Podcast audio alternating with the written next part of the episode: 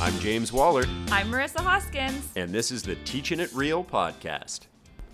P B L, Project Based Learning.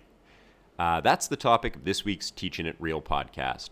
And we wanted to talk about this because it's a huge part of what we do in our tech classrooms, but also of what we push for um, as kind of uh, the innovators at our current positions.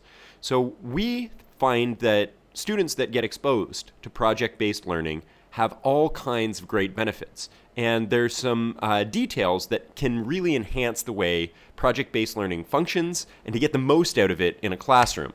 Uh, Marissa, why do you think project-based learning is so effective, and why is it important to you? Yeah, well, as you mentioned, so we're both really big proponents for project-based learning. Um, to me, the thing that makes project-based learning so effective is that students are engaged in hands-on learning activity. So by default, they're much more involved in projects than they are, and they're much more um, they're they're involved in creating meaningful activities and making meaningful connections. And I just find, particularly when you have students that are actually creating a physical model or building something, just the level of engagement is so much higher, and having these projects just really helps with fostering things like problem solving and collaboration skills. And kids have a lot of fun. You tend to get one hundred percent engagement overall when students are actually working on a physical project in the classroom. What do you like about project-based learning? What is important about it for you? Um, well, I, I totally agree with everything that you said there about student engagement and uh, the way that they they get excited and passionate about the projects that they're working on. Uh, an example for me is um, one of my culminating activities at the end of the year is I have my students um, address a real-world problem, and I have them tackle it using the technology that we've um, learned and that we've discovered during the course. And I think the reason that students become so engaged with it is that project-based learning starts with a goal, with solving a problem, right? And when you address it as real-world problems, and you're able to show, you know, some of the real challenges that are facing our students in the world that they're going to become a part of, the students really feel like they have something of value to contribute, and they're right about that. They have a lot of ideas um, that, you know, have not sort of been corrupted by being out in society and feeling like they've got these constraints of what's realistic and what's not. Their imaginations, um, at least in my class, grade nine, their imaginations are still really unrestrained. And when you give them a project-based learning activity like this, Um, it can go in a million different directions, and you see genuine excitement and uh, sort of a, a genuine empathy of students wanting to solve their problems. Um, and I think this is something that's important to you. When you're doing project-based learning, you want to start with the problem, mm-hmm. right? How do you do that? How do you make sure that it's a meaningful project and it's one that is going to kind of sink in with the students and grab them?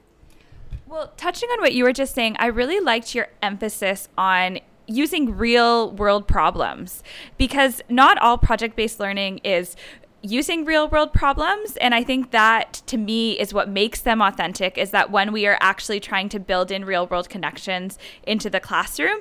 And that's just something I feel about education in general, to make it more impactful to students, is by incorporating the real world and providing them with opportunities to solve problems, examine real world issues in the classroom. So um, I really tend to look at what are students passionate about when I am trying to find a problem to solve. So for example, for me, um, I sometimes, depending on the grade level, you know, you do a more focused project, uh, a focused problem that the kids are looking at solving from different angles, or alternatively, you can have students shift from problem solvers to problem finders by having them look for their own problem to solve. And to me, that starts with students' passion. So in my grade eleven class this year, for our culminating project, we actually did a passion project. So this was a communication technology class. So students picked something that they were passionate about, and that could be fashion, food, um, uh, fashion, food, travel, anything that they could want, and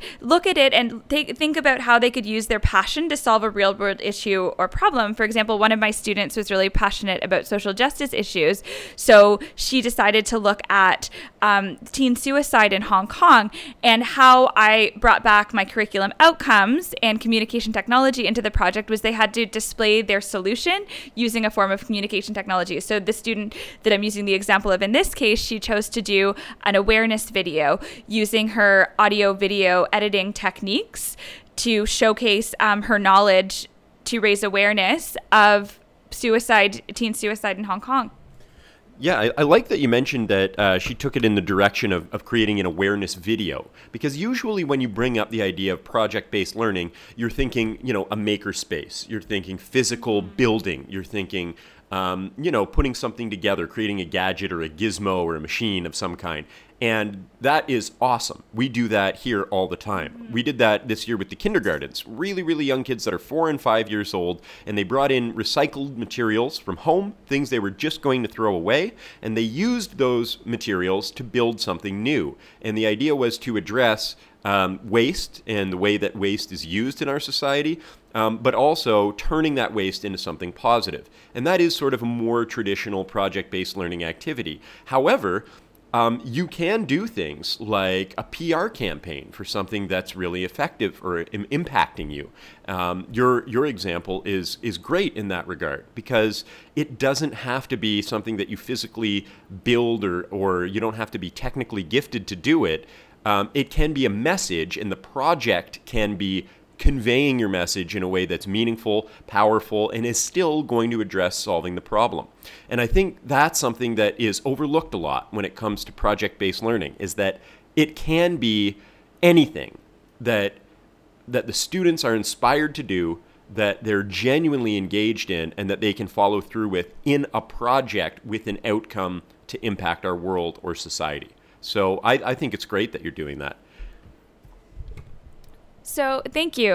Um, I agree. And I think touching on that, so we're both speaking from experience as technology teachers, but I think um, the big thing for us, the big takeaway that we want to talk about today is that these ide- this idea of project-based learning can be incorporated into any curriculum. And it doesn't need to be a large-scale project like a culminating that we are giving examples of, but it can be smaller. Um, you can you can just reformulate some of your lesson plans to have even twenty-minute problem-based learning challenges. Um, touching on that, so what do you think are some of the challenges with implementing problem or project-based learning in the classroom, and how would you recommend people solve those issues?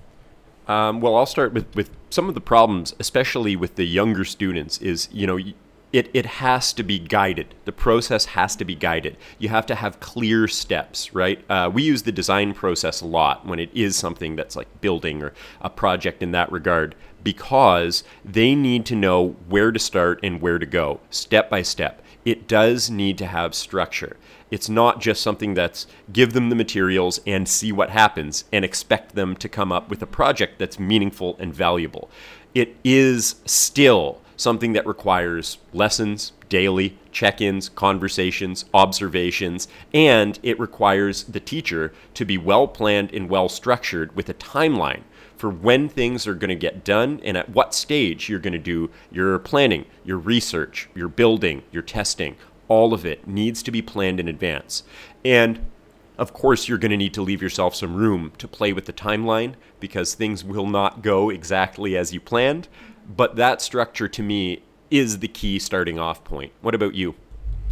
Um, I really like what you just said about this structure. So when you think of incorporating project-based learning into the classroom, you kind of want to think of having um, an organized chaos, basically. So you do need to have a guideline and have an idea of where you're going. And touching on that, um, I also think that it's important to really think about what are the what are the skills that students need to know in order to be successful for the project. Even though they are constructing their own knowledge throughout the course of the project, they still need to have an understanding of, for example, project management skills.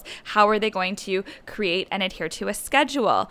Um, another one of the challenges that I found with Uh, with project-based learning, as much as at when we get into the v- building phase, this every student seems to be engaged, um, but not every student is comfortable with the open-endedness of project-based learning. So I think what you were touching on is really good um, about having a having a clear guideline about where you're going, but you also need to be conscious of scaffolding based on different levels for different students, and be prepared for some students just really going crazy with this and having really innovative ideas, and other students kind of potentially crumbling under the pressure of the open-ended nature of the project.